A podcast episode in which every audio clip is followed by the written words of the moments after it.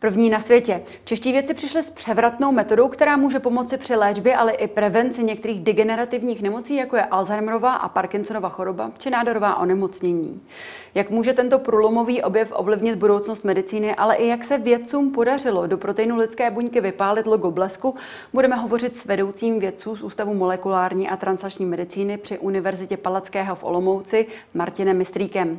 Já jsem Pavlína Horáková. Vítejte v dnešním epicentru.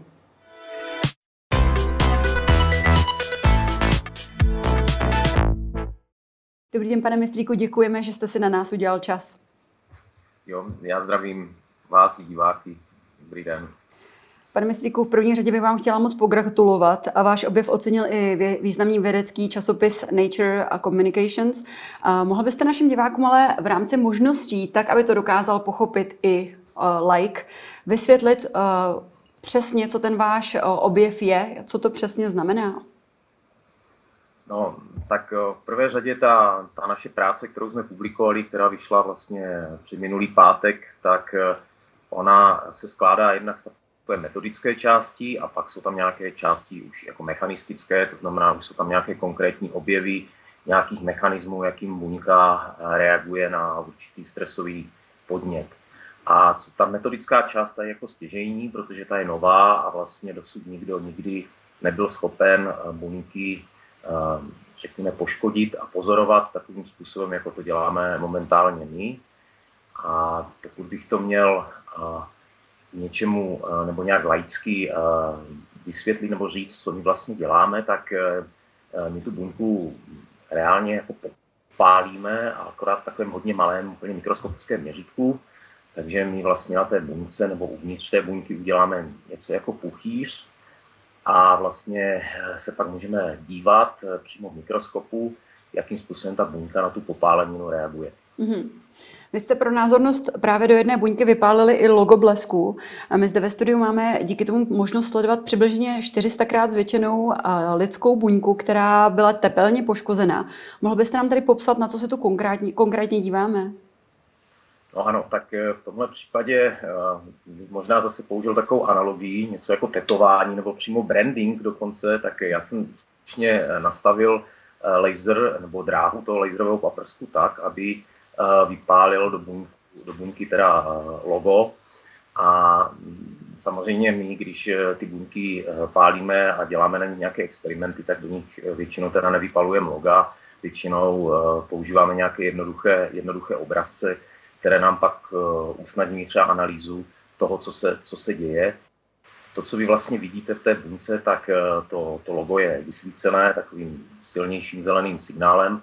Ten zelený signál pochází z proteinu, z bílkoviny, kterou v té buňce, eh, do kterou my jsme nechali tu buňku, aby tuhle bílkovinu si vytvořila a vlastně ta bílkovina je zelená kvůli tomu, že má na sobě značku, takzvaný zelený fluorescenční protein, díky které my jsme eh, schopni ten, ten, bílkovinu vizualizovat eh, pomocí fluorescenčního mikroskopu. A vlastně do místa toho popálení, tady tenhle konkrétní protein, který se jmenuje HSP70, tak eh, o něm se ví, že on vlastně rozpoznává poškozené bílkoviny, poškozené proteiny, vlastně do těch míst se stahuje a je to jeden z takových prvních faktorů, který se pokouší ten poškozený protein napravit. A jak je tedy možné, že vám se podařilo tu buňku, respektive ty proteiny v buňce, takto popálit a doteď se to nikomu jinému ještě ne, nepodařilo? V čem spočívá to specifikum té vaší metody? Eh, no tak eh, ono totiž eh, popálit buňku v takhle malém měřítku není, není tak úplně jednoduché a triviální. Ono to vypadá, že by teoreticky stačilo zacílit jakýkoliv výkonný laser a v té buňce tu buňku takhle popálíte. Ale tam jsou nejrůznější limitace, které vychází z různých omezení fyzikálních a doposud tedy ta, ta metoda možná nebyla. My jsme přišli totiž s takovou fintou, jak to udělat, tak kdy vlastně ve spolupráci tady s přírodovědeckou fakultou, která se zaměřuje, nebo některé její, výzkumné týmy se zaměřují na nejrůznější e, nanočásticové materiály, a mimo jiné tedy eh, pracují s takzvanými plazmony. To jsou eh, nanočástice většinou odvozené od různých kovů, od stříbra například. A oni mají takové zvláštní vlastnosti, že když na ně posvítíte světlem určité vlnové délky, tak oni to světlo jako kdyby absorbují a následně ho teda vyzáří jako teplo. Jo, takže jsou to takové, jako kdyby by se dalo říct, potenciální malé nálože, které když vlastně vy osvítíte tím světlem, tak ta nálož jako kdyby dělá nějakou miniaturní explozi nebo, nebo prostě vyzáří energii, která vlastně potom eh, dělá ten efekt toho popálení. Bez těchto nanočástic eh, ten laser takovýmhle způsobem zaměřit eh, nejde, a nebo pokud jde, tak by se to muselo dělat strašně složitým, složitým způsobem, který už by zase třeba neumožňoval tu sou, současnou mikroskopii a vůbec by tam potřeba obrovské náklady a vývoj prostě technologický. Jo, my máme vlastně tu možnost použít standardní eh, mikroskop, relativně standardní, to jsou samozřejmě drahé mikroskopy, ale eh, dostupné a v tomhle standardním mikroskopu za využití tady těch nanočástic eh, jsme schopni teda dělat takhle lokálně a takhle miniaturní popálení na buňkách. Chápu to dobře, že vy Můžu si představit ty nanočástice jako nejmenší světové zrcátko, na které se namíří světlo a to světlo se zlomí a vypálí tady do té buňky nějaký ten tvar. Ano, dalo by se to tak říct, akorát teda tam zároveň ještě dojde k takové změně, výrazné změně vlnové délky toho světla, jo, kdy vlastně ze světla, které vy vidíte očima, se stane e, záření tepelné, které už teda samozřejmě očima nevidíte, ale je to takové, když třeba, nevím, sálá krv, takže zhruba tak velký posun těch vlnových délek tam. Tak ne, nejenom, že je to jako zrcátko, ale ještě, prý změní tu vlnovou délku toho, toho světla na to tepelné záření. Mm-hmm. Vy hovoříte o tom poškození, cíleném poškození proteinu v buňce. K čemu vlastně proteiny buňka má nebo proč je vytváří? Mohl byste nám popsat takový obyčejný každodenní ehm, nebo všední den lidské buňky, abychom lépe pochopili, o co se tady přesně jedná? No tak to je velice taková eh, komplexní otázka, protože buněk máme strašně moc typů a všední den se může taky lišit podle toho, jestli se buňka třeba dělí, jestli součástí nějaké tkání, která se dělí, nebo naopak tkáně, která se třeba vůbec nedělí. Ale pokud je o ty proteiny, tak to jsou takové ty základní stavební eh, kameny, ze kterých jsou vlastně tvořeny eh, naše těla a samotné buňky. Eh, ty proteiny mají strašně moc různých verzí nebo jsou různých typů, můžou být úplně rozpuštěné, nebo můžou tvořit pevné struktury. Třeba nechtovina, nehed je třeba protein, stejně tak, já nevím, třeba krevní barvivo, na které se váže kyslík, je protein. Takže je jich strašně moc eh, z různých typů. No a ta buňka si ty proteiny vytváří eh, v takových specializovaných výrobních linkách, eh, tím se říká ribozomy, a ty výrobní linky fungují tak, že vlastně do nich přinesou nějaké takové speciální zase faktory. Něco jako věrový štít, štítek, nebo takový nějaký záznam, který se vlastně přepisuje zde z naší DNA pomocí procesu, který se jmenuje transkripce. No a tenhle, tenhle záznam, tenhle kód je potom v těch ribozomech překládán do řetězce jednotlivých aminokyselin, které se spojují a ten, těch spojených aminokyselin, jak dosáhne se určité délky, to řetězce, tak pak už se mluví o proteinech, o bílkovinách. Jo, a tohle se děje v těch buňkách v podstatě neustále, ty proteiny jsou neustále vytvářeny a taky, což je jako důležité tady z hlediska toho objevu, ty proteiny jsou v těch buňkách také degradovány. To znamená, ta buňka jednak je vytváří a jednak se jich musí také zbavovat. A právě to zbavování těch proteinů je vlastně velice zajímavý problém, který eh, my tady studujeme, protože má souvislost s některými neurodegenerativními nemocemi, a vlastně se dá říct, že eh, ta nemoc vzniká ve chvíli nebo postupně, když ty buňky ztratí tu schopnost se těch špatných proteinů, které už jsou třeba nepotřebné nebo jsou různě poškozené, když ta buňka ztratí schopnost se jich zbavovat. Vy jste zmiňoval ty neurodegenerativní nemoci. Přibližně 40 milionů na světě trpí Alzheimerovou uh, chorobou, uh, která poškozuje právě mozek, řídící paměť, myšlení, jazykové schopnosti. V současné době je tato choroba nejčastější příčinou demence, přesto se o ní tolik nehovoří. Ale v jakou roli by tedy mohla tato vaše metoda hrát přímo u, u této nemoci a často zmiňujete právě i Parkinsona nebo i nádorová onemocnění? No, já bych vás ještě doplnil k tomu, k tomu Alzheimeru, jenom, že ono jako nehovoří. To je otázka, v jakých kruzích se o něm hovoří nebo nehovoří. Každopádně je zajímavé už pouze to, že vůbec náklady spojené s léčbou Alzheimerovy nemocí třeba v Americe jsou v současné době vyšší, než kolik eh, spotřebují náklady na léčbu nádorových a kardiovaskulárních nemocí dohromady. Takže to obrovský problém a ta současná věda hodně tápe, co se týká toho Alzheimera. A to taky souvisí s tím, že jako chybí ty metody, jak vlastně toho, toho Alzheimera studovat. A jednak on vzniká v průběhu poměrně dlouhé doby, takže velmi těžko se vlastně hledají ty, ty faktory, protože on je to spíše víc faktorů a, a mají takové jenom relativně jako malou účinnost že těžko se, to, těžko se to zkoumá na nějakých buněčných modelech, těžko se hledají ty, ty mechanismy, které jsou za to zodpovědné. Právě ta naše metoda v tomhle by mohla významně pomoci, protože co se určitě ví, že Alzheimer a také ty další eh, nemoci, které jste zmiňovala, je provázen akumulací defektních proteinů, jsou to různé amyloidózy, Parkin protein a tak dále, tau protein. Takže to jsou všechno defektní proteiny, které se v těch, eh, těch postižených lidí hromadí a ví se, že vlastně z nějakého důvodu eh, ten, ty buňky eh, si nedokážou s těmi proteiny poradit. Jo. Mm-hmm. Z toho důvodu se tam akumulují, uh, už se tam dává teda i nějaká ta příčinná souvislost, že to není teda jenom důsledek, ale i příčina toho, toho zhoršení těch kognitivních a jiných funkcí toho mozku.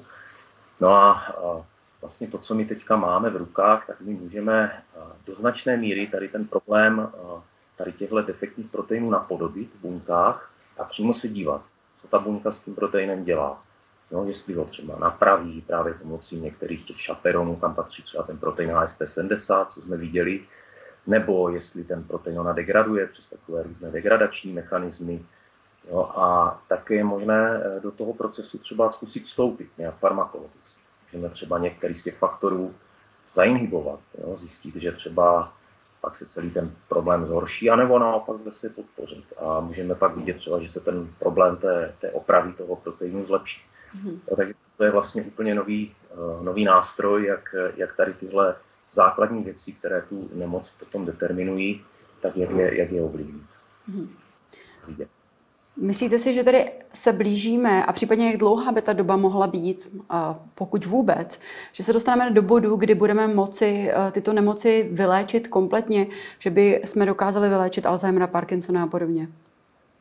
No, tohle je věc, kterou já třeba, co by tady um, vědec, který dělá základní výzkum a má poměrně daleko pacientům a tak dál, to, toto se mi strašně špatně predikuje. Možná, kdybych si mohl dovolit jistou predikci, eh, a kde vlastně ta naše metoda má taky jisté uplatnění, nebo alespoň pro ten základní výzkum a možná i teda pro ten translační, tedy ten, který už se zabývá tím, jak, jak ty metody a ty zjištění do, dostat teda ke konkrétním pacientům, tak bych, tak bych se zmínil trošku víc té rakovině.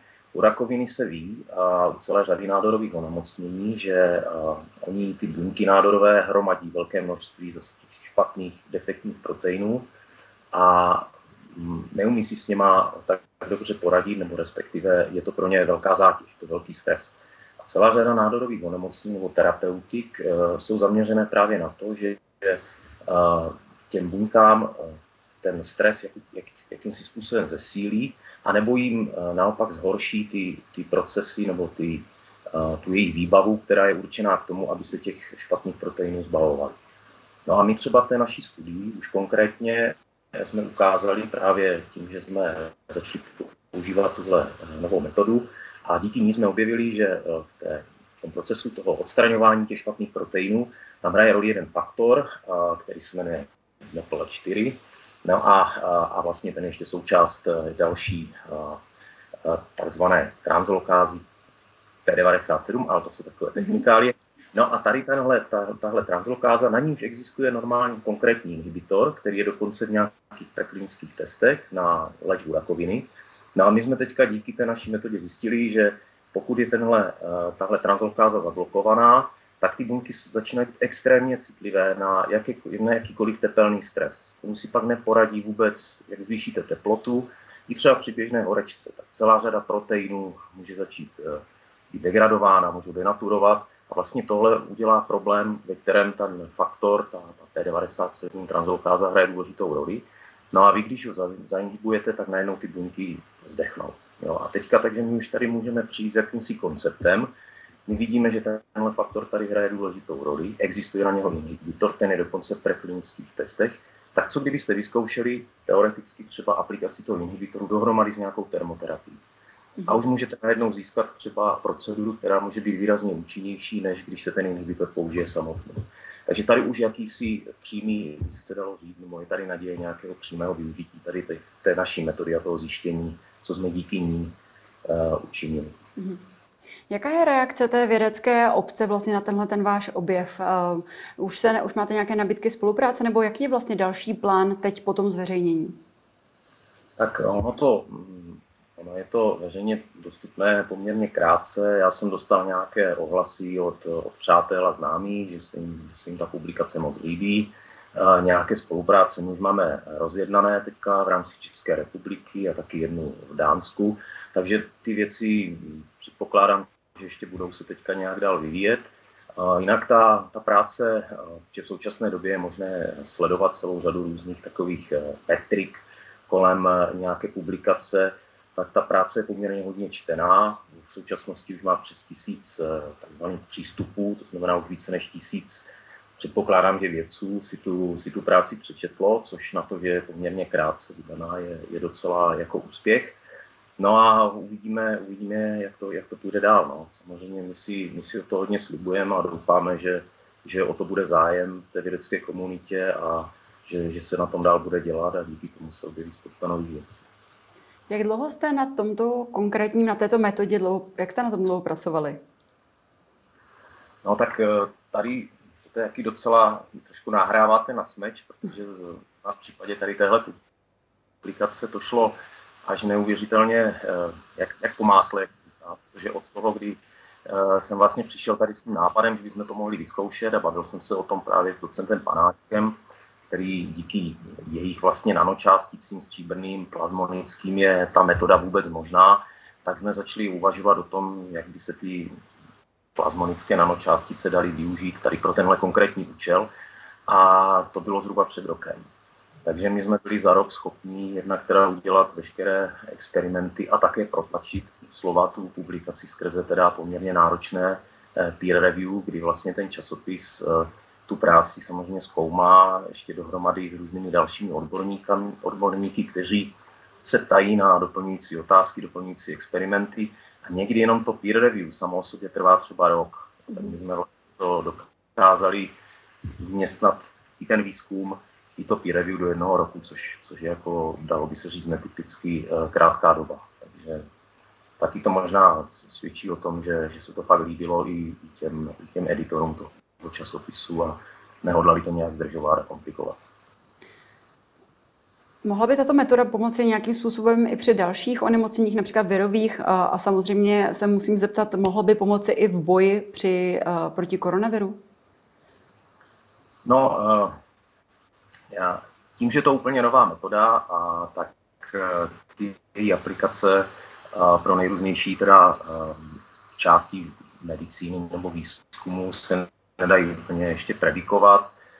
Um, Viry obecně jsou prostě buněční, nitrobuněční parazité a teoreticky uh, buňka, která je exponovaná takovémuhle stresu, který vlastně ta naše metoda umožňuje, může, uh, může prostě s virovou nákazou nějakým způsobem uh, interferovat, jak to říct český, může tam docházet k nějakým zájemným ovlivněním.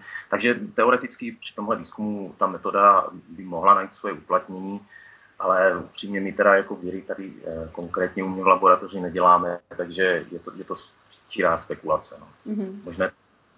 Jak se podle vás vedou čeští eh, vědci ve srovnání se světem?